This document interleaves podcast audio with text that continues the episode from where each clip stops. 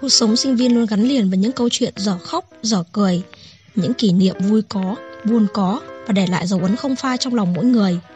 Tấm chiếu cũ Postcard lập ra với mục đích tạo ra không gian cho các bạn sinh viên, dù chưa trải hay đã từng trải, chia sẻ, tâm sự những câu chuyện, những kỷ niệm, những kinh nghiệm đáng nhớ trong cuộc đời sinh viên. Từ đó giúp cho các bạn học sinh, những bạn tân sinh viên có cái nhìn sâu hơn về cuộc sống đại học và cả những bạn đã trải qua cuộc sống sinh viên có thể hồi tưởng về những năm tháng tuổi trẻ ấy. Những câu chuyện được chia sẻ hết sức chân thật, không phô trương, không hoa mỹ, không phóng đại. Chắc chắn sẽ có những lúc sai sót, mong nhận được đóng góp của tất cả mọi người.